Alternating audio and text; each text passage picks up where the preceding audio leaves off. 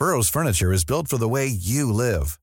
From ensuring easy assembly and disassembly to honoring highly requested new colors for their award-winning seating, they always have their customers in mind. Their modular seating is made out of durable materials to last and grow with you. And with Burrow, you always get fast, free shipping.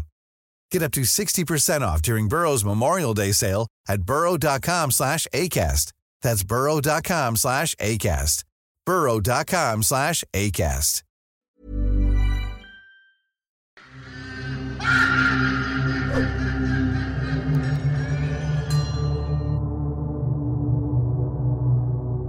Dear Sir Wilmore, Ako po si Laila. Hindi tunay na pangalan. Isang dalaga na dating kontesera sa mga Bukon sa aming barangay. Kung tawagin po ako ng nanay ko ay Balidosa. Medyo maarte po kasi ako sa pananamit at mahilig akong pumorma. Gusto ko po palagi akong nasa uso. Malinis, mabango at maganda. Tulad ng ibang mga babaeng mahilig lumaban sa mga barangay beauty pageants, paborito ko po magpamani pedi linggo-linggo. Kasama na rito ang foot spa at body scrub. Ang kwento ko pong isi-share sa inyo ngayon ay ichinika lang naman din sa akin ng aking paboritong manicurista, si Cheska, 28 years old, tubong Samar. Natatawa ako sa kanya noong una, pero nang lumaon ay naniwala na ako sa kwento niya.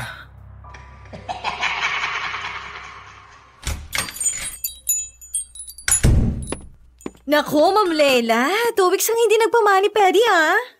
Pumunta ako dito last Sunday, wala ka daw. Kaya hindi na ako nagpa-manicure at pedicure. Naku, ma'am, nagsimba kasi ako. Alam mo naman, linggo. Kapag linggo, dapat nagsisimba. Palagi ka bang nagsisimba, Cheska? Aba, oo naman, Ma'am Lela. Hugas kasalanan din pag linggo. Ay, nako, maupo na kayo at simulan na natin ang mani-pedi nyo. Gel pa rin ba tayo o regular polish lang? Kailan naman ako nagpa-regular polish? Hello, Cheska. Upo na kayo, Ma'am Lela. I-start na natin ang pagpababongga ng mga kuko nyo. Thank you, Cheska. Nako, nako, nako. Gusto niyo ba ng chika, ma'am? Anong chika? Maloloka kayo pag nalaman yung bago kong nasagap na chika. Ano nga? Tungkol kanino? Ay! Iikot ang matris niyo, ma'am. Ako nang nagsasabi sa inyo, ikatutuwa ng buo niyong pagkasyo ang chika ko ngayon. Cheska, nakakaloka ka na. Ano nga ang latest? Babaeng bakla ka? Nako, ang lagay eh. Bibigyan kita ng tip tulad ng dati. Ichika mo na yan, dali na. Ay! Magkano muna para sa mainit-init na chika? 500. Lang? Tungkol ito sa babaeng ipinagpalit sa inyo ng ex yung si Sanjo. Ha? Anong nangyari kay Sanjo? Ang tanong niyo dapat, anong nangyari kay Nora? Eto, 600. Ichika mo na. thank you, ma'am. Thank you. Eto na. Isang biyernes, pagkatapos kong magsimba sa poong Nazareno sa Quiapo, dumiretso na agad ako dito sa parlor para magtrabaho. Naabutan ko si Nora, yung bagong jowa ng ex niyong si Sanjo na nakatira dyan sa labas ng parlor. Mukhang tulala. Namumutla kasi. Tsaka parang bangag. Lutang si ate, ma'am. Tinanong ko siya kung bakit mukha siyang may sakit. Ang sabi niya, galing daw kasi siya sa albularyo. Albularyo? Bakit daw siya nagpa-albularyo? Isang madaling araw daw, sumali siya sa Bucon, sa kabilang bayan. Nag-title naman daw siya at nanalo ng cash prize. Kaso ibang pakiramdam niya ng mga panahon na yon. Simula doon nang kausapin siya ng isang judge na matandang unano na nakapula. Para daw siyang nausog.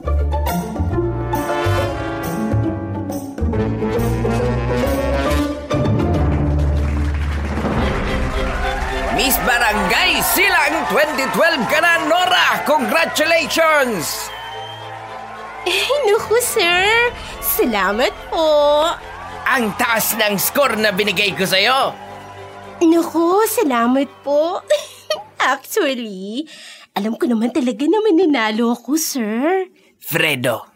Fredo? Fredo na lang ang itawag mo sa akin. Huwag mo na akong tawaging sir. Saan ka ba nakatira? Gusto mo ihatid na kita? Nakaramdam ng kakaibang kutob si Nora.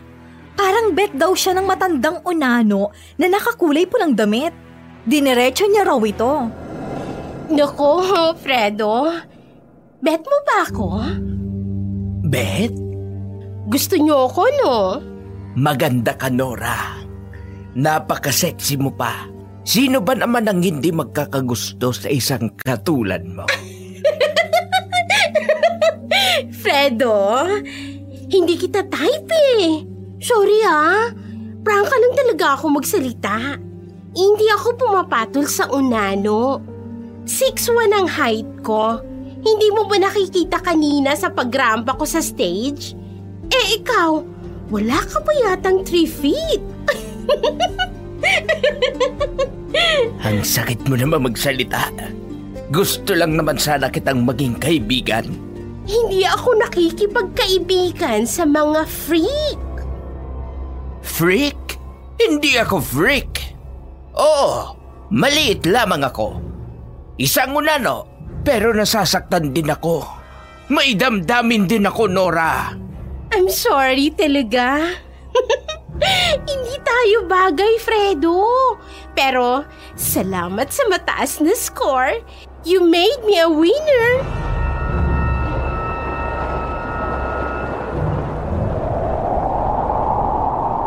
Biglang humangin ng malakas sa buong basketball court kung saan naganap ang beauty pageant. Dumilim ang paligid, sumabog ang mga ilaw sa entablado. Hindi mo ako makakalimutan, Nora. Magmula sa gabing ito, pagsisisihan mo ang pananakit na ginawa mo sa akin, sa amin, magsisisi ka! Biglang tuluyang umapoy ang buong stage at nagsigawan ng mga contestants at ang mga audience. Suna! Nagkaroon ng stampede, nagkabalyahan. Nagsitakbuhan sa iba't ibang direksyon ng mga tao. Nadapa ang mga bata, natumba ang mga matatanda. Natapakan ng mga malalaking lalaki ang mga nakahiga sa semento. Natabig ng isang malaking mama si Nora. At humagi siya sa sahig. Hawak ang trophy na matulis ang dulo. Natusok ang kanang mata ni Nora ng trophy. Tumagos ang pinakadulo nito sa pinakaloob ng mata niya. Napasigaw si Nora.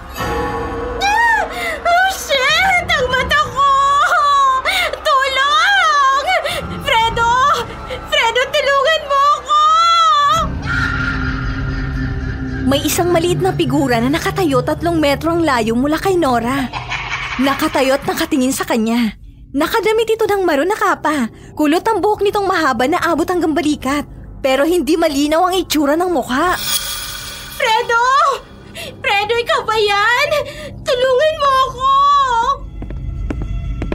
Isang matangkad na contestant na kalaban ni Nora ang lumapit sa kanya at mabilis na hinugot nito ang nakatusok na trophy sa kanang mata ni Nora.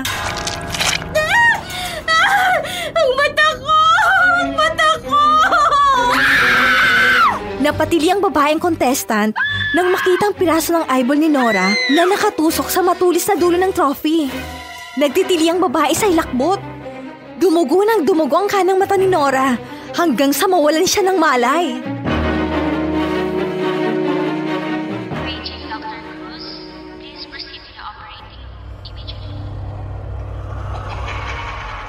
Nagising na lang si Nora na nasa loob na siya ng ospital. Isang linggo na siyang nakaratay sa kama at tila walang maalala mula sa trahedyang nangyari sa gabi ng beauty contest. Sa unang pagmulat pa lang ng kaliwa niyang mata, naaninag na agad ni Nora ang maliit na nilalang na nakakapa na kasing kulay ng damit ng Nazareno na nakatayo sa paanan niya. Hindi ito gumagalaw. Hindi niya malinaw na makita ang mukha ng maliit na nilalang. Para itong nababalutan ng manipis na usok ng insenso. Sino ka? Fredo, ikaw ba yan? Hindi kumibong maliit na nilalang. Pinikit ni Nora ang isang mata niya at huminga ng malalim. Pagdilat niyang muli, wala nang maliit na nilalang. Maliit na nilalang? Oo, Ma'am Leila. Ang sabi ni Nora sa akin, mukha raw Santo Niño yung nakita niya. Kulay maroon ang kapa nito at mahaba ang kulot nitong buhok. Santo Niño? Yun ang unang pagkakadescribe ni Nora sa akin. Pero nang gabi-gabi na siyang pagpakitaan ito, Nay? Nay, ikaw ba yan? laking gulat ni Nora nang makitang maliit na nilalang na nakatayo sa pintuan ng bahay nila. Ilayuan mo ako! Sino ka? Anong kailangan mo sa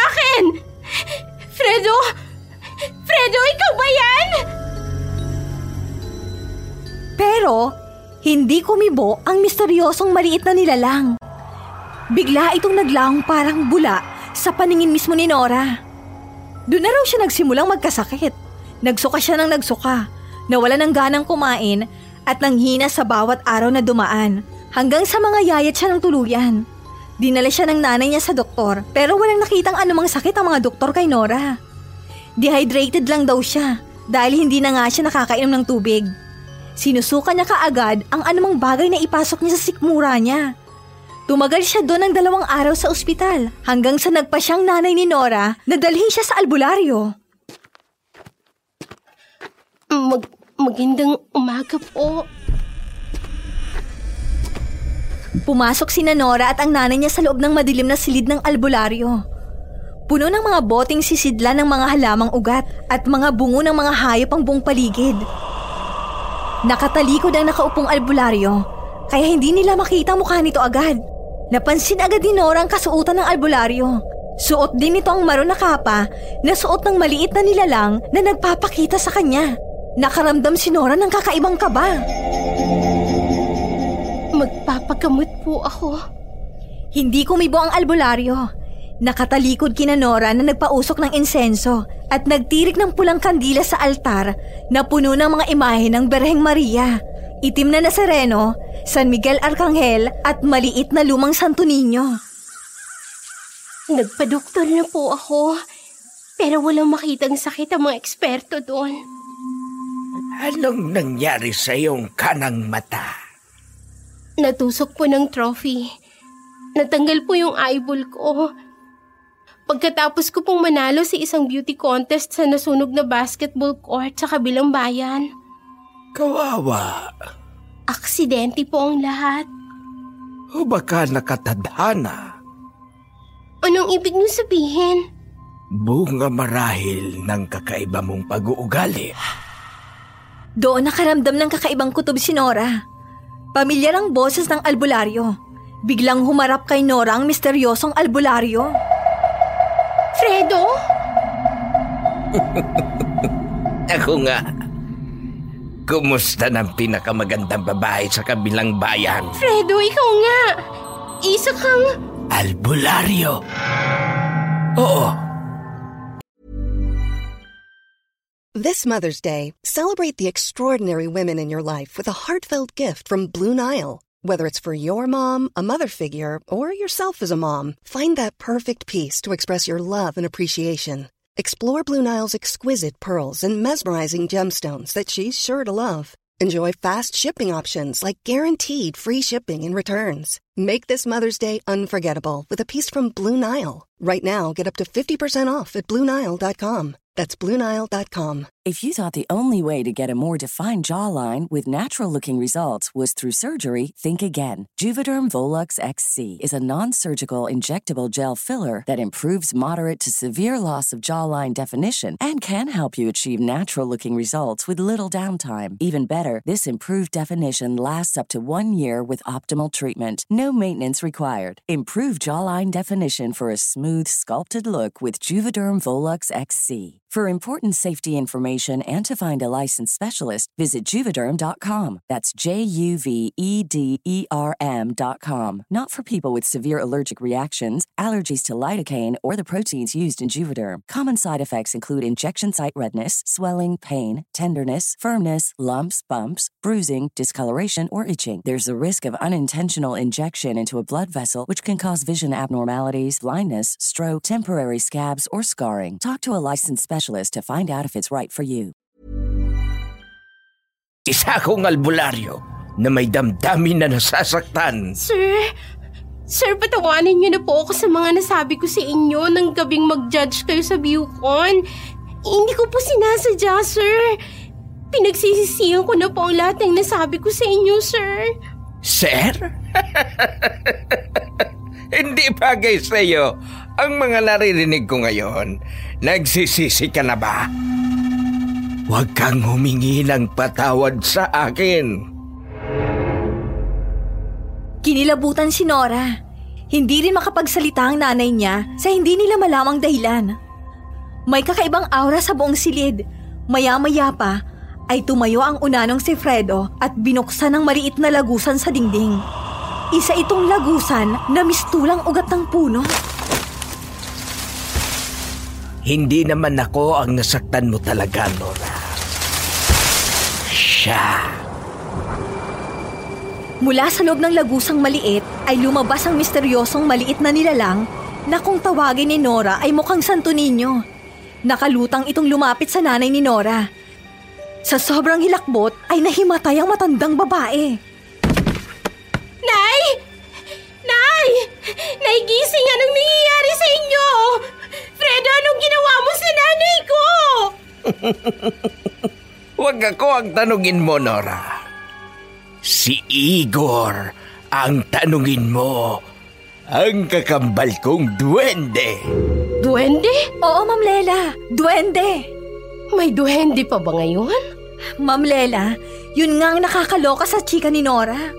Yung nagpapakita pala sa kanya mukhang Santo Niño ay isang pulang duwende pala. Hetong kasunod na nangyari sa loob ng silid ng albularyo. Isa siyang duwende, Nora. Hindi siya katulad mo o katulad ko na isang tao. Mga bata pa lamang kami. Inilihim na siya ni nanay sa mga kamag-anak namin na galing sa tribong Bagubo. Walang nakakaalam na may kakambal akong duwende. Tinanong ko ang lola ko noon kung paano ako nagkaroon ng kakambal na duwende. At anong sinabi ng lola mo, Fredo? Hindi raw tagalupa ang tunay kong ama. Isa raw siyang mahumanay. Mahumanay? Mula sa espiritu ng mga tribong bagubo. Nasaan ang tatay mong mahumanay? Nasa loob ng lagusang ito, Nora. Huwag kang magalala. Makikilala mo rin si tatay at ang iba pang mga mahumanay. Matagal ka nang gustong ipakilala ng kapatid kong duwende sa angka namin. Matagal ka nang gustong kunin ni Igor. Bakit niya ako gustong kunin? Pitong taong gulang ka pa lang nang una kang makita ni Igor sa matandang punong mangga sa likod bahay ninyo. Habang naglalaro kayo ng mga kaibigan mong lalaki, palagi ka na niyang minamanmanan. Nagsiselo siya kapag may kasama kang ibang lalaki. Galit na galit siya kay Sanjo na kasintahan mo ngayon. Si Sanjo na inahas mo lang naman sa kaibigan mong si Leila. Palagi kang kinikwento ni Igor sa akin. Hindi lang siya makalapit sa iyo dahil natatakot siyang baka itaboy mo siya at isumbong sa nanay mo hanggang sa nagdalaga ka. Araw-araw kang binabantayan ng kapatid kong duwende. Mahal na mahal ka niya, Nora. Tulad mo, marunong din siyang magmahal at masaktan. Hindi! Kaya nang malaman kong lalaban ka sa contest sa kabilang bayan, nagpresenta ako na maging judge. Pinagtawanan pa ako ng barangay chairman. Pero sa tulong ni Igor, napapayag ko siya. May kung anong kapangyarihan ng kapatid ko na kontrolin ang isipan ng mga tao. Kaya ka nanalo sa bawat contest na sinasalihan mo. Dahil kay Igor, siya ang nagkukontrol sa utak ng mga naging judges ng beauty contest na sinalihan mo. Igor, Totoo ba yun? At sa kabila ng lahat ng tagumpay mo, nilibak mo ko. Bakit? Sa tingin mo ba, magkakagusto ko sa isang magandang babae na may pangit na pag-ugali? Sinabihan ko si Igor na susubukin ko ang uri ng pag-ugali mo. Magpapanggap ako na may gusto sa'yo. Umayag siya. Gusto kong makita ni Igor na wala talagang tao na magkakagusto sa tulad niya na isang duwende. Kung katulad kong ang unano na isang tao, walang nagmamahal. Sa tulad pa niya kaya na alam na isang katang isip lang? Patawarin mo na ako, Fredo. Please, kung kayo may kagagawa ng sakit ko, humihingi ako ng tawad. Igor! Mahal ka ng kapatid ko. At kung sino ang mahal niya, kahit sino pa man, mahal ko na rin kahit masama ang ugali. Pero huwag ka magalala. Tuturuan ka ng mga mahumanay kung paano maging mabuti sa ibang nilalang. Ano man ang anyo o katayuan o itsura o lahi mo. Anong ibig mo sabihin, Fredo? Dahil isasama ka na ngayon ni Igor sa mundo niya. Sa mundo namin, dito sa loob ng lagusang ito. Hindi! Ayoko!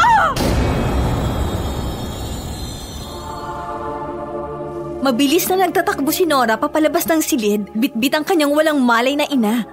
Ngunit isang kumpas lang ni Igor ay mabilis na hinigop si Nora papasok sa loob ng masikip, makipot at maliit pa sa nicho ng bata na lagusan papunta sa mundo ng mga mahumanay.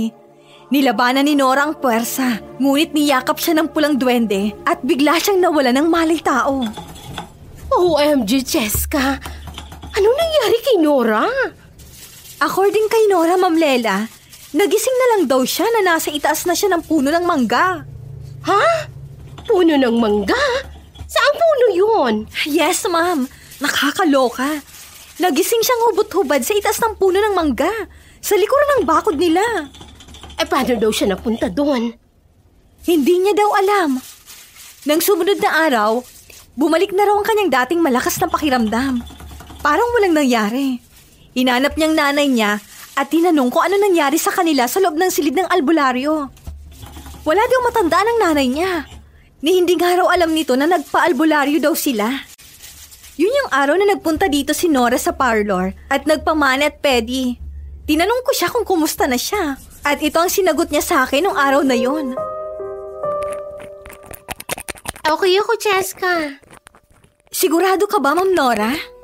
Oo, wala na akong sakit. Na paano yung mata niyo, ma'am? Bakit kayo namumutlat mukhang pagod na pagod? Nadisgrasya ako pagkatapos ng Bucon sa kabilang bayan. Nagkasunog, tapos nagkagulo ang mga tao. Naitulak ako sa semento at ayun, natusok ang mata ko ng trophy na napanalunan ko nung gabi na yun. Diyos ko, Ma'am Nora. Paano na ngayon ang beauty niyo niyan? Wala na. Iniwan na ako ni Sancho. ha? Si Sanjo na ex ni Lela? Yung gwapo din na nakatira sa harapan? Oo, hindi na raw niya kayang panagutan ng dinadala ko. Ha? Ay, Diyos ko, Lord! Juntis kayo, Ma'am Nora? Oo, buntis ako. Pagkatapos kanyang buntisin, iiwanan ka niya? Walang hiyang lalaki yun ah. Gusto niyo sugurin natin ngayon? Diyan lang naman nakatira yung hype na yun sa harap. Huwag kang magalit kay Sanjo, Cheska. Hindi siya ang ama. Ha? Sinong ama, Ma'am Nora? Si Igor. Sino naman si Igor? Ayan siya, oh. Nakatayo sa likod mo. Halos maihi ako sa pantalon nang lumingon ako at makita ko ang isang nakalutang na maliit na duwending pula na may mahabang kulot na buhok hanggang balikat.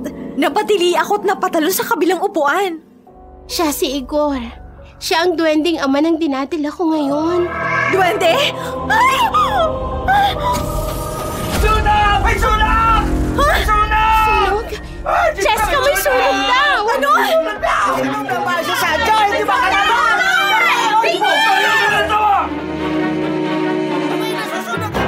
Mabilis kaming lumabas si Laura mula sa parlor para tingnan kung totoo ngang narinig namin sigawan.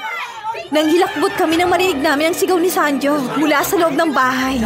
Nakakapit siya sa metal na reyas ng bintana nila at humihingi ng saklolo. Natrap siya sa loob ng lumiliyab nilang bahay.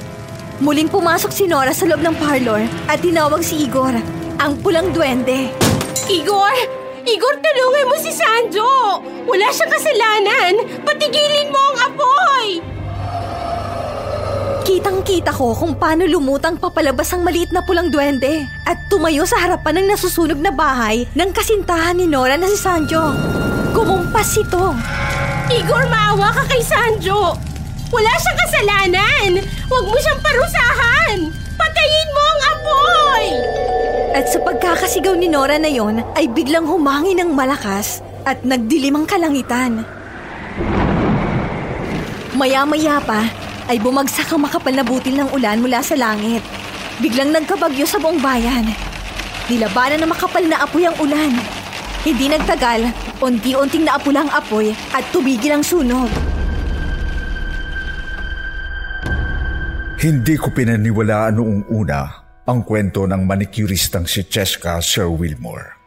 Pero nang ako mismo ang magtanong sa mga lolo at lola ko kung totoo nga ba ang mga duwende, isa lang ang naisagot nila sa akin. Oo, apo. Totoong may mga duwende. Sa mundo nating hindi pantay-pantay ang estado ng mga tao, madali sa atin ang manlibak, manghusga, manlait, at mangmaliit ng kapwa.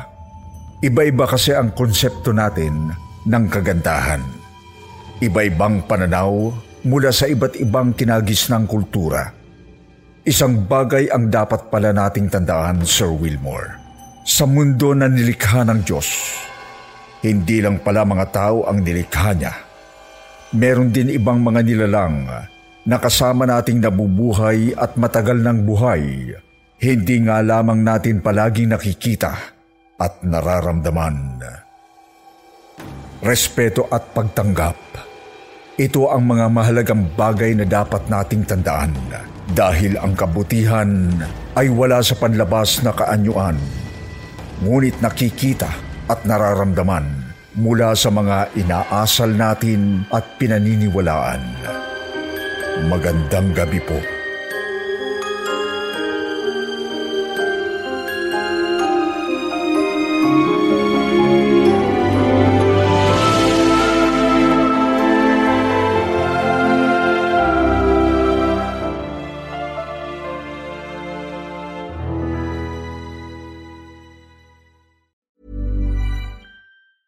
Even when we're on a budget, we still deserve nice things. Quince is a place to scoop up stunning high-end goods for 50 to 80% less than similar brands.